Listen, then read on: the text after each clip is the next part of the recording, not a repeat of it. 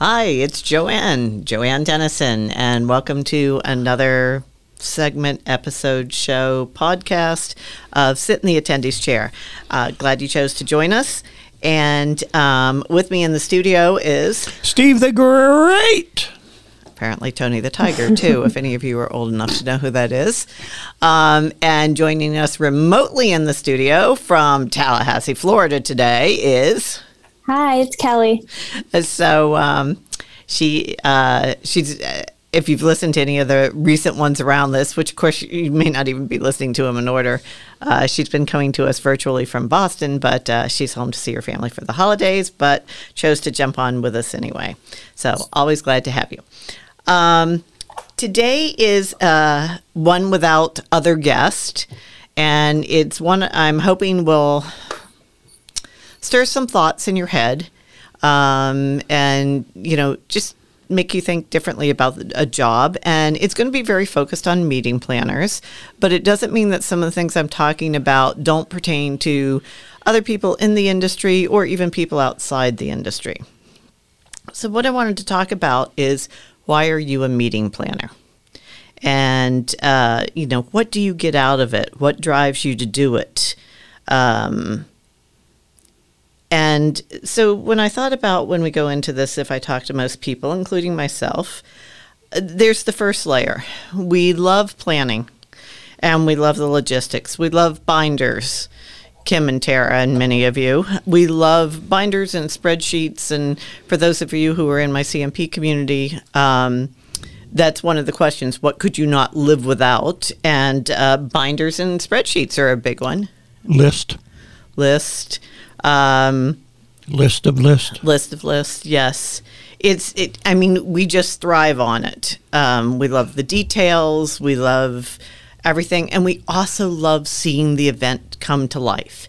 And when i talk to people and i even think back on my own experience a lot of us started doing this not even as high school students, but as kids, we were the organizer, and something uh, triggered that thought with me um, because I we're coming up to Earth Day, and it dawned on me because I'm older than most of you, that the very first Earth Day was when I was in elementary school. And what I did, because I thought it was really important, was organize uh, a group from our school to go clean the town forest for. Um, would you let me finish my thought here, please, first?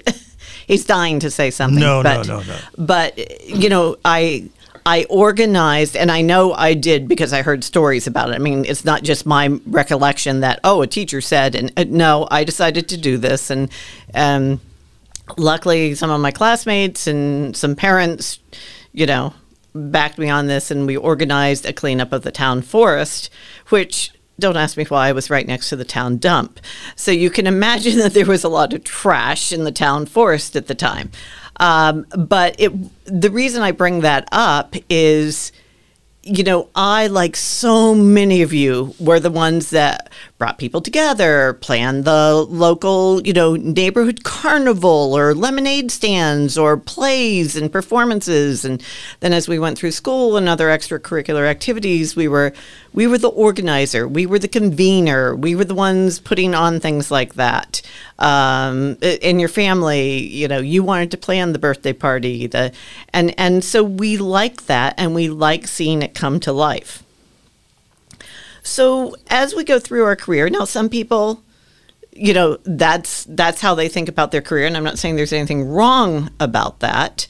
Uh, but it's kind of like the the basics of where we are when we start, and it may be the way we choose to think about it the rest of our career. And again, not saying there's anything wrong about that.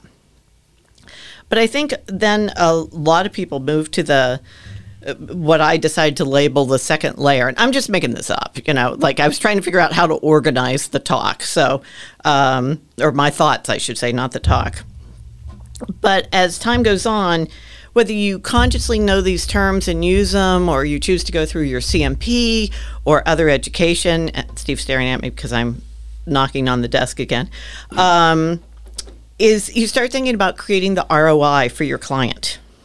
You start thinking about, wow, what are the goals and the objectives and the strategy behind this event? This isn't just about pink napkins which would be pretty uncommon for corporate. But anyway, um, you know, it's about why are we doing it? What's the end result we're looking for? Um, the ROI for you know the client, whether it's an internal or an external uh, client. What's the strategy to get there? So that's a different way of thinking about it. It's it's beyond the list. It's beyond the binders. It's beyond. And again, even if you haven't you know been involved in the classes and the reading and everything that talk about goals objectives and strategy doesn't mean you're not already there you just may not be thinking of them in that way um, but at this point you're really beginning to think about how do i create a better event uh, to actually for the purpose of improving the organization that it's for. Um, I mean, you could say it's a better event because you had a bigger budget, you got to add more bells and whistles, whatever it is, but really it's a better event when it improves the organization and meets the goals and objectives. Comments from you two on those two things I'm talking about. Kelly. Um, yeah, I mean, it definitely, um, it's more, it's definitely more than just like what it looks like on the outside. You really do have to pay attention to like, or put emphasis on like making the event better for like what you said. I forget exactly what it was, but making the event better for the organization. Like, how is it going to make the organization better? Do you think a lot of people? Do you think a lot of people think of meetings and events, and I address this to both of you and all of you listening, do you think most people think of it as that first level? Logistics and list and picking colors and, um, you know, themes and, you know, uh, doing what's going to be a pretty or a nice or an expensive event. Do you think that's how, well, one, most people coming into this field probably see it? And I think that's probably true because really it's very hard to get exposed to it any other way except coming in on that layout bill.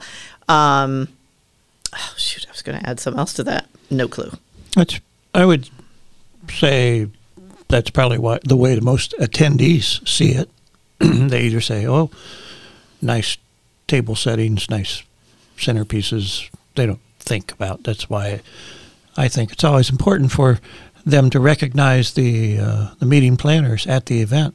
Say, I've seen, you know seen somewhere they, there's people that put it all together get recognized, as they should, because it's as you say, it's more than getting a room and some coffee. Yeah, and I think also the next step is when people actually start working with meeting and event planners and really begin to see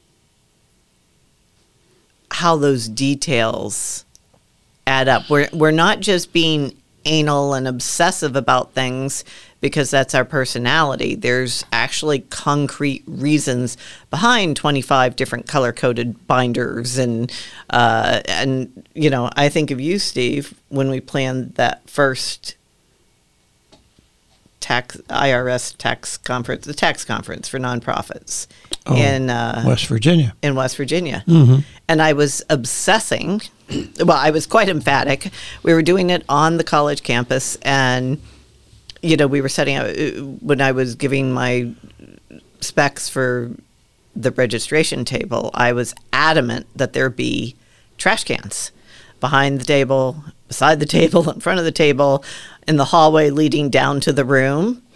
And he was just like, "What is your thing about these trash?" And they couldn't understand either, which makes me sad. Um, but I'm sure some of you know it was a day meeting, so we had peel and stick name tags. And what happens with peel and stick name tags? They just go everywhere. The, the, the back, right? The stuff you peel off, they end up everywhere. They end up on the floor. They end up on the registration table because people just peel them off and leave it on the table. And, you know, they drop them wherever they are. They'll lay them on a windowsill on the way to the to the room. So there is strategy behind why trash cans are so important at a registration table. But I remember he turned to me and said, I never would have thought of that. Right. Or the other favorite one of mine that you showed me is why do they have the utensils at the beginning of the buffet line? Because then you have to carry them in your plate and your cup and your everything else. Put them down at the end with the napkins. Oh yeah, I could do a whole spiel on the importance, uh, my opinion, of how a buffet line should be laid out. And yes, that's one of the key ones is There- put the silverware at the end of the table. And people go, well, then everyone asks where it is. Well, they should be able to see it, and you can tell them. I do admit they can be challenging if you decide to put it on the table.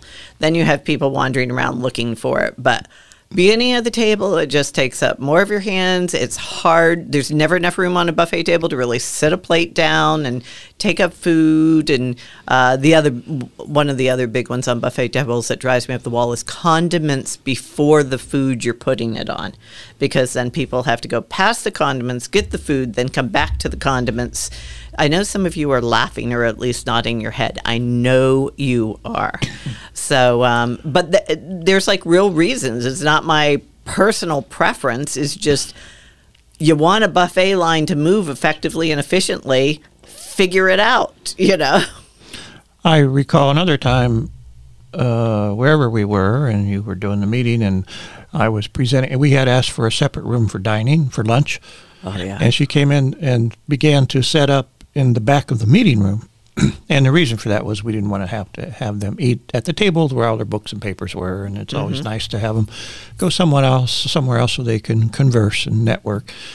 I and not come back and sit at dirty Right. tables. and I didn't even notice her setting up back there. But I saw you in the back of the table. Get up and go over to her and say, Swoop on her more likely. Swoop on this woman. say, hey, did they uh, happen to mention to you that we have the room next door for lunch? And she said, no.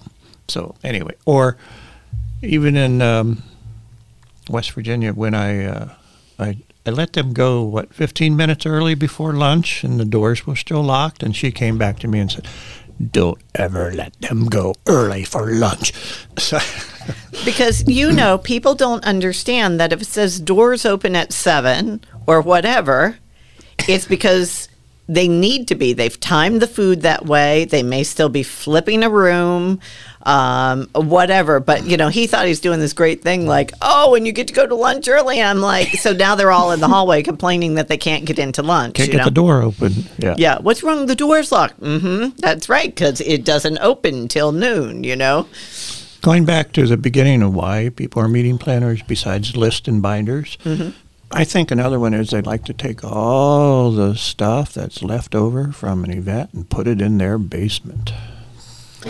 He says this. He didn't know me when I was actively planning events, and I can attest that there was. It wasn't in our basement, but it was in the attic. It was in the attic of the garage. It was in the garage. Um, yeah. Well, you know, a lot of us, especially I was an independent planner, and I did a lot with nonprofits and small groups. So reutilizing things was highly important and very useful. And in this day of sustainability, um, same thing, thinking out, you know, and I think sometimes I heard a great story. Um, many of you have probably heard the. Uh, the podcast with Kim Copperthwaite on it, who most people know is a, a close friend of mine, and um, she told me a story a couple of months ago about how they were in a hotel. They'd done a multi-day conference and everything, and at the end they had these big uh, balloon, not sculptures, but like uh, the kind with weights that go to the table or the floor. You know, big uh, balloon arrangements,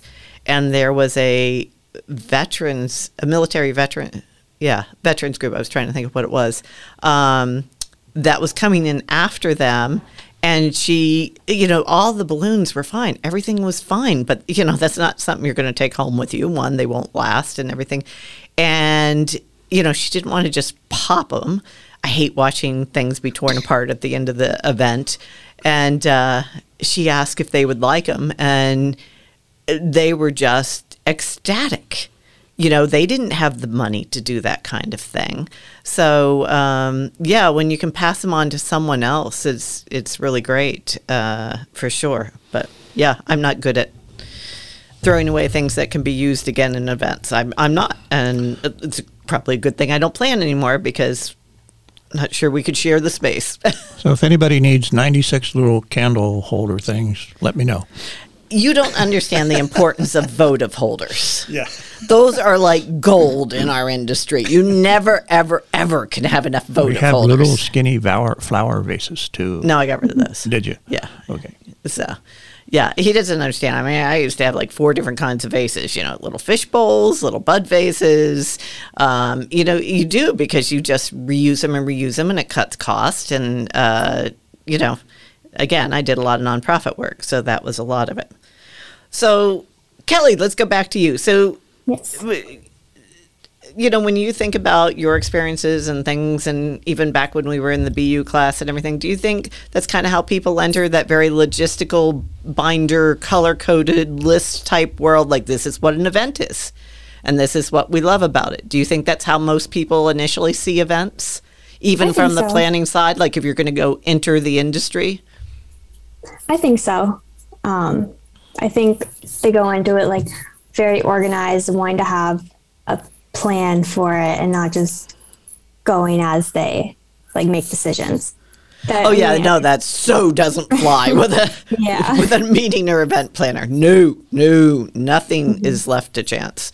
Um, but do you understand? Uh, d- what do you think about moving? You've been uh, hanging around with me now for over a year. Um, you think that that next way that people begin to think, or a lot of people begin to think, even if they're not really conscious of it, is the second thing I'm talking about, like creating value and why we're actually having the event, and you know. Um, I always find it a shame that events aren't questioned enough. Like, and I think this has happened over. So this is being recorded in what month are we in? April, of 2022. Um, just put it in context for whenever you listen to it. But you know, the past two years of the pandemic have made people, you know, look at meetings and events differently, and I think that will continue for a few years, and really should continue always. You know, why are we having this event? What's the purpose? And I'm I'm very fond of saying we always have is not an appropriate answer. It just because it's the annual meeting doesn't mean you should be having it you know or or the same as it was last year and 10 years ago and 40 years ago and whatever. So um, you know i think once you get past that initial stage of all when the logistics and everything almost become totally ingrained in you like you don't even think about them anymore you just do them um, then uh, you know that second phase of well wait a minute we could do this better or why are we doing it or well uh, that's why we're doing it. I always find it a shame when planners aren't told these details. They can plan better meetings for anyone if they know what someone's really trying to accomplish other than have a meeting. Um, so the next thing and, and hopefully this is somehow coherent and making you think. Um, and the third thing I started thinking about, and a lot of this has come out of things I've heard people say even pre-pandemic, and with the pandemic, you know, and the Great Resignation, and people going, "Yeah, I'm not sure I want my life to be like this anymore." You know, where I'm working 12, 15 hour days the month, month and a half leading up to a meeting. Sorry, um, remembered my water bottle today, though, an accomplishment. Is, you know, thinking of career paths because when you start and you love it, you're thinking, oh, I'm going to move up from a meeting coordinator to a junior meeting planner to a senior meeting planner to director of meetings or whatever. The titles are so all over the place. And that's why one thing I will say is don't get hung up on titles. Look at what the job responsibilities are, not what the title is. And I know some of you struggle with that because you think, excuse me, you can't take a job because the title is quote below what you have. But you know, if you're getting to plan bigger, better, more what you want to plan, the title doesn't matter because they're so inconsistent. Um, and one of the things, one of the first, I think, wake up calls I had on this, and this was probably at least five, six, oh, probably more years ago than that. Um, I had someone in my CMP class, and this was in the days of face to face, and she had worked her way up to director of meetings in her um, in her organization, and she was, you know, she worked really, really hard to get it, but she was sharing with us that weekend that she was questioning it because she wanted to be director of meetings because she loves meetings. Except as director of meetings, she didn't get to plan any. So that's the kind of thing I want you thinking as you're looking at your career path is don't assume the title or the job is going to allow you to do what you want to do. And eventually, she, not that long after that conversation with the class, she made the decision to step out of the director of meetings position um, and go back to being whatever, senior meeting planner or whatever, because she never got to actually plan meetings. She got to band aid stuff. She was really serving as a um, personnel director for the meeting department. You know, she was having to handle all the um, human resource stuff, the conflicts, the job performances, but she didn't get to plan meetings. She said, I went into this field because I love to plan meetings. I'm not planning meetings. So, you know, that's the kind of thing I think everyone needs to think about when they're looking at job changes. Are you going to get to do more of what you want to do, less of what you want to do, the same? Um, title and money, and I realize money can be a driving thing, and I get that, but don't walk into jobs that you're going to discover isn't you. Thoughts on that, you two? Yeah, I think it's definitely worth it to go with what you like than having a better title. Like it's, and I think I do think it's a lot of things people don't think about too. They're like, oh, I'm excited to move up and have that next position, but then it's a lot of times it probably is something that's a lot different than what you enjoy doing. Mm-hmm. So yeah, I agree. It is something I I probably haven't really thought about either. And again, I don't too. I don't think I thought of it ever until she said that because having not worked in a corporation or a large organization as a meeting planner, it didn't dawn on me that the director of meetings wouldn't be planning any meetings. Now, in some organizations they do. They may have one key meeting, they may have a couple of key meetings. But again, do you want to do a couple of key meetings and be hurting and everything the the rest of the department?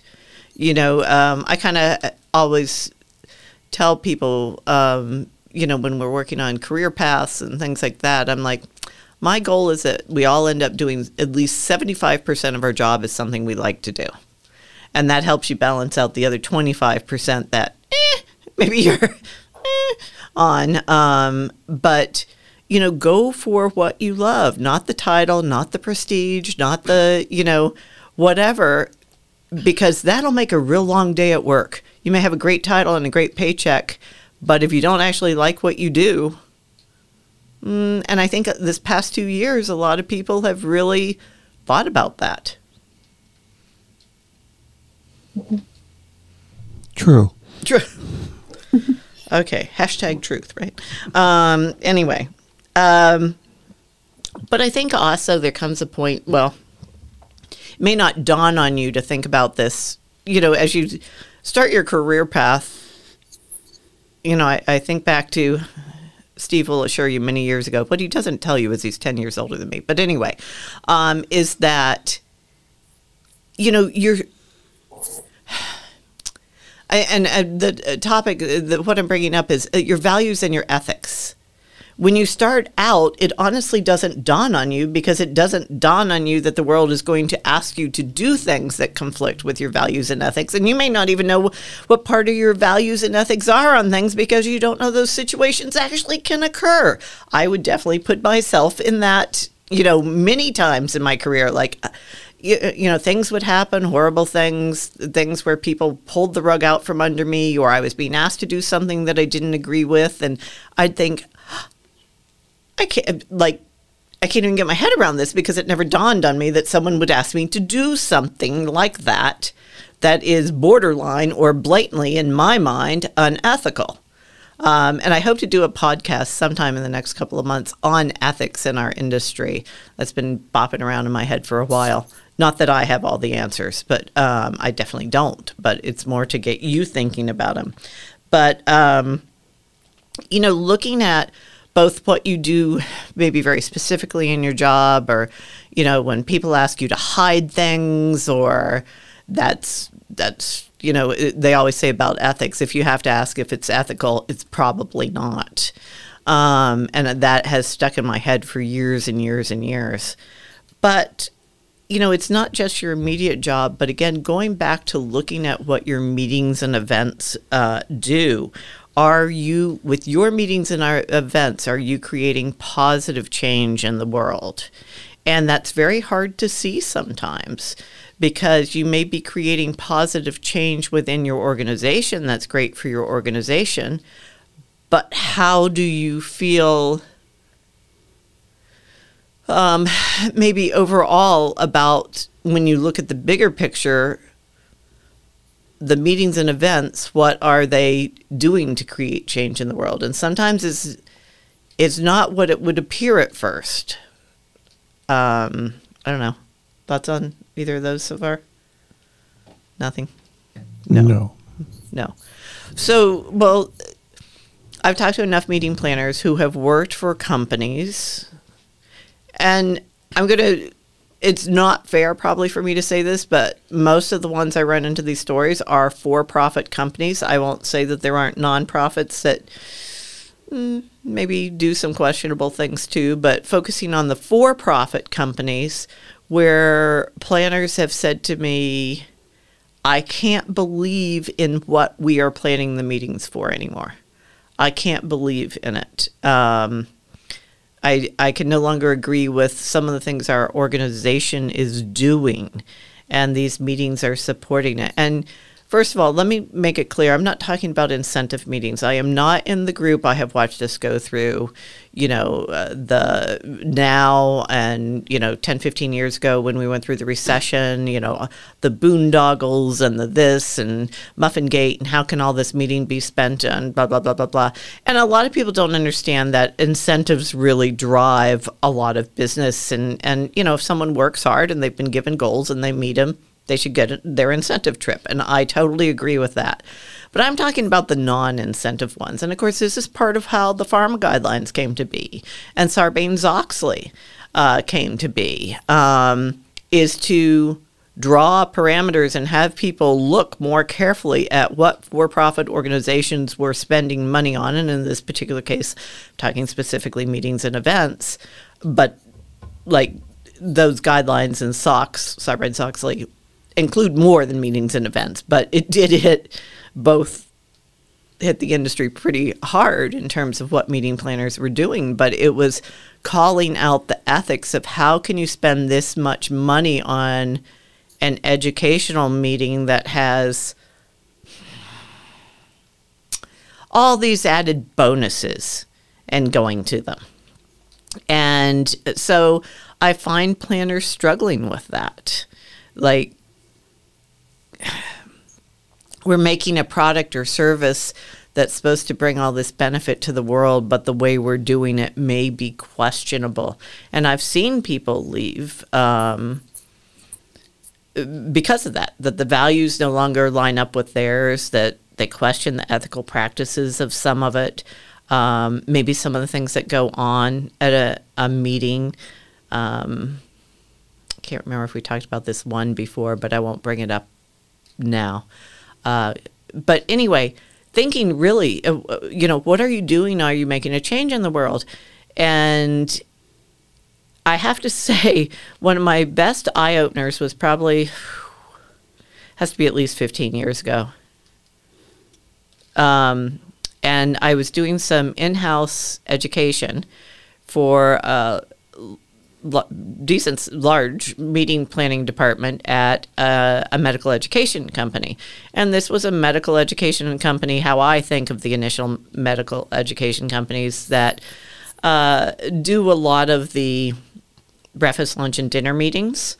Um, you know, th- these planners are planning sometimes 300 events a year, and they get dismissed a lot of the time as not being real meeting planners or those aren't real meetings. You do 300 of them, and you tell me if you learned something or not. And I didn't even know this existed until I got in there. And luckily, I had put in my contract to go in for a day and shadow people because I would have been so off base in terms of what I was teaching and talking about. But honestly, at the end of my first day, I was kind of like, oh my gosh, I would hate this work. I would absolutely hate it. Um, you know, it's literally finding the best restaurant or, or whatever to have this dinner meeting, and the right doctor or presenter comes in, and all the doctors in the area come to it, and and everything to learn about the new drug or the new procedure or the new whatever it is. Well, you know, I began to understand the importance that this is how they got like real FaceTime with people to do that and everything, and um, but I was kind of like, mm, you know, I wasn't sure how I felt about it. And then I, I got a good slap up the side of my head from a young woman who worked there, who I would guess uh, probably was about 22, maybe. And it was definitely her first job. And she knew she wanted to be a meeting planner. And she was planning, like I said, a lot of these people plan 300 a year. And, you know, she's walking me through her day and her area and the challenges she runs into and, and things like that. And I finally said to her, Why do you do this? Like, because by the end of the day, I was like, I so would not want to do this. And she turned to me and she looked me straight in the eyes and she said, Because I like to think that there will be at least one doctor who comes to my dinner meeting and learns about this new drug and what it can do, and he or she takes it back and saves or changes someone's life and I remember I could like I still have goosebumps. And like I said, this was at least 15 years ago because I thought, well, let's see who's more enlightened here now, right? And it was just like I had never I I couldn't even view it as that. I was viewing it in that first level of logistics and this would be a real pain and, and just like blah, you know, none of the fun stuff of meetings and everything. Um and her her statement to this day makes me think do our meetings go out and do good in the world? Do the people who attend our meetings go out and, and create positive change in the world? And again, that was a, you know, she was at a for profit med ed company. Obviously, all the clients were for profit pharmaceutical companies. And, you know, it was just like so eye opening for me. And I'm just thinking, have you ever thought about yours that way? Kelly and Steve, jump in with some thoughts. I have a thought, and I, I could see where this would apply in the past, like uh, to a meeting planner, maybe for a tobacco company. Mm-hmm.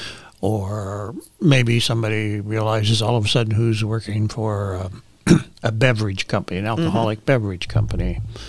And uh, It'll probably happen. I'm predicting. Right now, I know cannabis is becoming legalized mm-hmm. across the United States, and as we've seen businesses mature, we're looking. There are somebody's always looking to be national. Mm-hmm. That there will be a national MIC cannabis mm-hmm. company, and there will probably be meeting planner. Oh, there's already meeting planners, I'm sure, at mm-hmm. some of the companies. Yeah, they're usually, I think, right now small or at least local or regional. But eventually, as we've seen on that show we watch all the time, everybody wants to go national. Um, so yeah, I could see where that might, uh, with your values, mm-hmm. whether or not you're doing good for the world or not. Mm-hmm. Mm-hmm. Thoughts, yeah. Kelly? I think that also it it really does like determine well like I, I guess how you plan events like oh, they'll like what am I trying to say? Like if you really love working for like planning the events that you really do believe make a change, like a positive change in the world, I feel like that will just make like you love your job even more, even and it'll help you get through like the tough times and it'll make like it, it kind of just like separates someone who like likes their job because they like planning mm-hmm. and who really like loves their job Oh, that's that a really good sense. point. Yeah. Because if they like it, they may be kind of stuck on that logistics mm-hmm. level. But if they believe in the the value to the world, not just their organization, but the mm-hmm. value to the world, especially everything we're in right now, from you know, worrying about what's happening to the environment, to war, to you know, pandemics, to unemployment, you know, or is this meeting actually creating some setting the foundation or moving along positive change to address this. Mm-hmm. I, I, I would go back to what you said about chasing titles. You know, really, and uh, that connects back to because you help people with their resumes, and I think, like you say, uh, if you could have an entry level meeting planner who's planning international, with the title of entry level, planning international meetings. And if you demonstrate that rather than the title on the resume, you show them what you do. Well, and another good example of that is, and we're leading up to Administrative Professionals Day, formerly called Secretary's Day, because I'm old enough to remember that. But honestly, when Secretary's Day became a thing, Excuse he's trying to snark on my age again, um, is that, uh, you know, it was the first time secretaries really got recognized. It, it was it is a big deal, and of course the the name has changed from secretaries to administrative professionals. Um, but you know, I, I, I, you may or may not see this thing I made for social media for Administrative Professionals Day, but I talk about the fact that uh, maybe about 15 years ago, I was serving on a panel somewhere, and uh, there was a planner beside me, and I, I, you know, we introduced ourselves, and she said, "Oh, well, I'm not really a meeting planner." I said, "Really? What do you do?" Well, she was the executive administrative professional for the CEO of a well known pharmaceutical company. And she planned part of her job was planning all the C level things, everything for the CEO, et cetera. I mean, these are like the types of meetings that many meeting planners dream to do. She goes, Yeah, but I'm not a real meeting planner. So, you know, again, going by the title, it, it's you know it can be very misleading. You have to look at what every job does what the responsibilities are not what the title is. She was uh, she obviously was a very very good meeting planner but she didn't even believe it because unfortunately people in our industry are very quick to say oh well you know anyone who's not a full-time meeting planner and a lot of meeting planners have other responsibilities no matter what their title is um, you know, they don't count. They're not a real one. And a couple of years ago, there was a very ugly thing that happened in the industry about it. And I was just so embarrassed that anyone in our industry would be so patronizing and rude and, and things like that. But you do. You have to look at what you're doing. And, and we also have to remember that a lot, most probably, of the original meeting planners were secretaries. It was their other duties as assigned. And Kelly, when Christine, when Christina was on about her book and talking about it, as I remember, her book starts with that, where she's talking about her aunt or her, I think it's her aunt or I believe grandmother. it was on. yeah, uh, who was a, a secretary in the 1960s and her planning the events. And um, I mean, you have to know that. So, uh, yeah, title does not determine what you do. I had someone recently who wanted to work in a particular industry because she had some experience in the industry. And I said, well, go look at this. It was actually a, a corporate real estate firm. She goes, oh, well, their jobs are all meeting coordinators. And I said, well, I actually know someone who went to work for one recently. And yes, her title is meeting coordinator, but she's basically the equivalent of the senior meeting planner. Different industries called jobs different things. So don't get too hung up on it. What else were you going to say? Well, since you brought up the age card, you had indicated you were there at the first Earth Day. Yes, I was very young, but I was. I'm sure Adam and Eve appreciated that. yeah. We're just going to ignore him. So, um, you know, when it goes back to the values and ethics, I guess, you know, one of the things I'm asking you is can you stand behind what your meeting produces? Um, outside of your organization. Again, obviously, your job is to produce the best meeting and event you can for your organization based on their goals, objectives, values, ethics, mission, vision, all their value statements, etc. But I also ask you, can you personally stand um, behind what your meeting produces and brings out into this world that, um, I- mean, there's crises all the time. We just happen to be at the crux of some really big ones right now. So it's something to think about because, you know, it is a way to make change in the world. It, it really is positive change. Nothing happens until you have a meeting. Right. Yes. Yes. And and MPI kind of coined a phrase like that uh, years ago. I think it was during the recession. Maybe they did that. Everything starts with everything begins with a meeting. Um, so those are my thoughts. I, w- I just want you to think if you're doing this career path, these are some of the different ways. And if you are comfortable going to work and just thriving in the logistics, go for it. As long as you're doing a good job, you know, that's great. But many of you are looking at this for a lifetime and you wonder why you get frustrated sometimes. And I think these are some of the reasons. Um, so as you put this whole career path together, I guess make sure you don't sell yourself out. And I and only you know what that means because it is totally different for each and every person. And I'm not going to judge you on it. It's not my job to judge you. It's no one's job to judge you. But can you live with yourself? You know, are, are, are you are you producing what you want to into the world? Um, I just think it's a really important thing to think about. I just, you know, what can I say? My mother wouldn't let me be a social worker. She was afraid I'd bring everyone and everything home. Um, but you know, it, it does tend to be what I think. And when I see people frustrated, these are the type of things that finally push their buttons. How they're being treated, how they're being expected. You know, are they being treated fairly or justly? And you know, why? Why are they doing it? And again, if the logistics are good for you, just stay with it.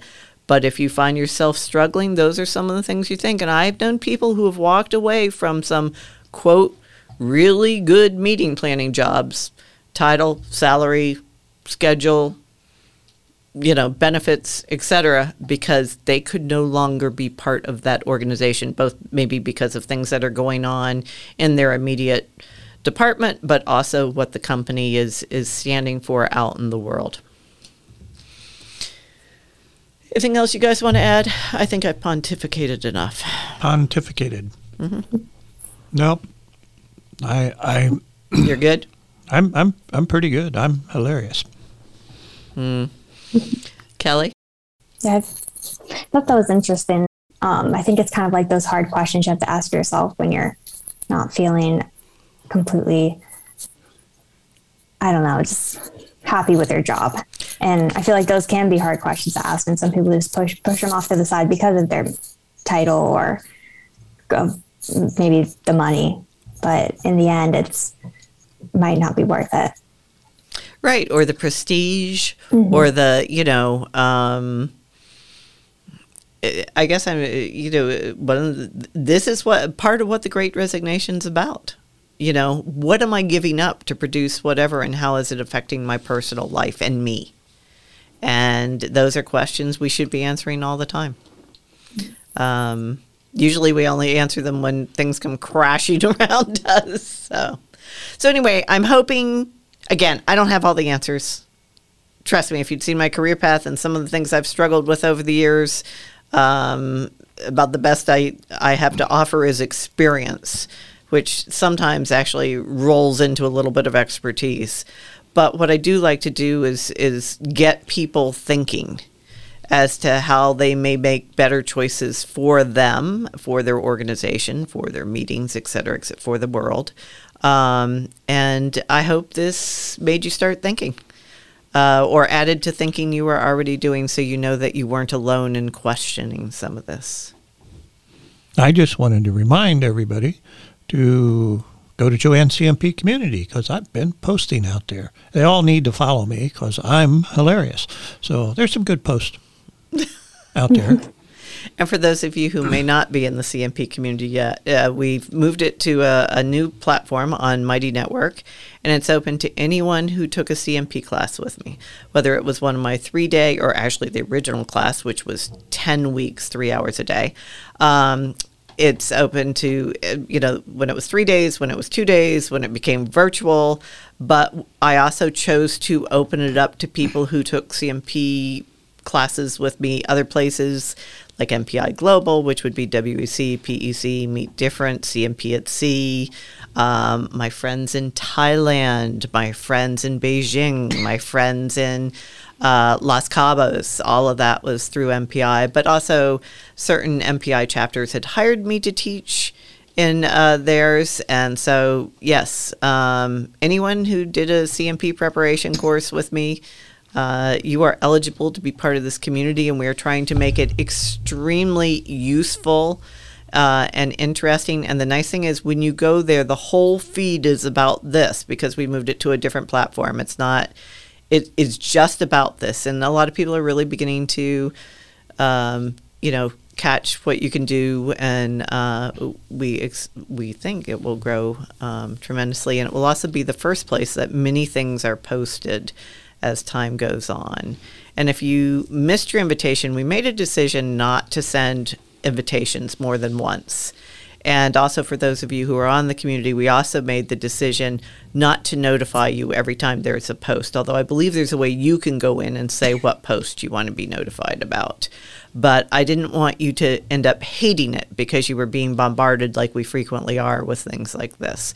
So you have a lot of control, but if you want to get the most out of it, you kind of need to make those decisions. And there's also an app which you can get by going to the website Kelly, how do we decide this happens? There's an icon, and you put in your phone number, and it texts you the link to mm-hmm. yeah, and that yes. that app will take you directly only to our community.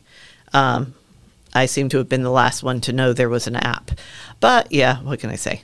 Um, I was the last. You told me about it. Yeah, I told you about it. Actually, apparently, a lot of us missed it at the I'm beginning. always the last to know. No, no. Marianne was the first one to tell us. But if you didn't get an invitation, and you believe you are eligible for this and you want to be part of it, and we certainly hope you do, uh, you can email Kelly at um, joannedennison.com and she'll get you all set up. If if you're not on one of our class lists, we'll just ask you a couple questions. You know, because people are just beating down the door to be in this thing. but actually, we have had some people asked to be in it who did not qualify. Um, but uh, we'd love to have you there. This is will be where we start talking about like um, the meet and retreats, uh, which will be in person events. I don't. Um, I'm aiming for 2023. I'm not going to play this game all 2022. Are we on? Are we off? So 2023, I'm hoping to get some programs back on cruises, um, things like that. So plus a lot of information you can get from people, and you all know that they sat in some class of mine, so they're kind of speaking the same language. And everybody needs to read that e-guide. Right. Well, they so might want to. They don't well, have no, to. But they, they, they, everybody wants to. Oh, okay. It has a high read rate. Yes, it does. Actually. Very high, like double the industry average or more.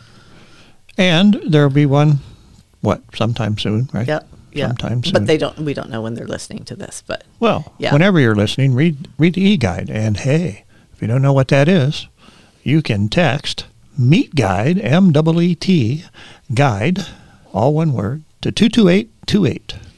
He's the only one who remembers the, the text number. The rest, I go, I know it has twos and eights. Anything else you want to say, Miss Kelly? Um, you can listen to the podcast now on Spotify, YouTube, Amazon Music. Ah. Sorry, I hope I can't. I, hope you can't hear my dog barking. We can, but it's okay. um, let me see, Google Podcasts. It'll be listed in the description below. So we have many options where you can listen to it on your phone, on your computer, wherever you are. So so you have a you have a dog in Florida and a dog in Boston? Yes, she is a giant Doberman. Oh. She's very oh. sweet though. Okay. she just doesn't like um, whenever like a UPS man or woman or FedEx people come to the door. Like most dogs, either that or they love them because they have been trained that they will always bring them mm-hmm. biscuits. Mm-hmm. Right. So. Uh, but so anyway, let's we'll let you go here. Um, hope this got you thinking about things. Um, you know, uh, love to hear feedback back. For those of you who are in the community again, we're starting to post upcoming topics, asking you questions like, okay, if we're going to talk about speakers and working with speakers, what questions do you want to make sure we answer? And so be looking for those. And we're also going to be posting pretty soon um, ways that you can end up being a guest on these too. We're not there yet, but we're getting there. So, um, because that way you get to listen to someone other than Steve and I and Kelly, and especially when we don't have a guest. Uh, so, thanks so much. Really appreciate you listening. Hope this uh, somehow helps you um, as you go forward into your day or week. And um, thanks again. Really appreciate it.